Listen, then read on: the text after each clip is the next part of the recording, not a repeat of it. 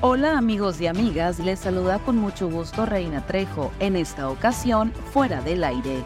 Estas son las cinco notas que debes saber antes de salir de casa.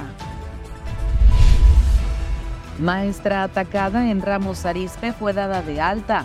La docente fue navajeada en días pasados por un estudiante en Coahuila.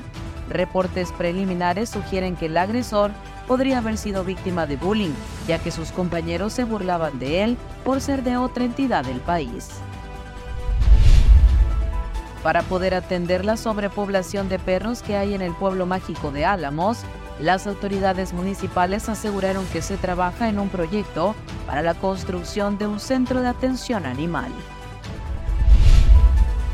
Todo listo para que se lleve a cabo el MotoFest en Navojoa, será el próximo 13 y 14 de octubre en la explanada del gimnasio municipal a partir de las 7 de la tarde. Empleados del ISTE Navojoa bloquearon el acceso de las oficinas a directivos por acoso laboral de parte de los directivos, empleados y enfermeras suplentes de la clínica hospital se manifestaron para exigir la renuncia de los mismos.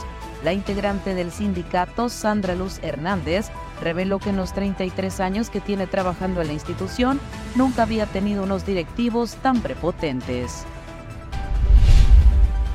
Se reforzarán los operativos de inspección en Sonora para evitar la llegada de fentanilo tras los mensajes de un grupo delictivo de Sinaloa donde informaron que no permitirán la venta y producción de esta droga en dicho estado.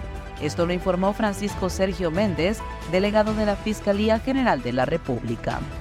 Que tengas un maravilloso día. Para fuera del aire, Reina Trejo.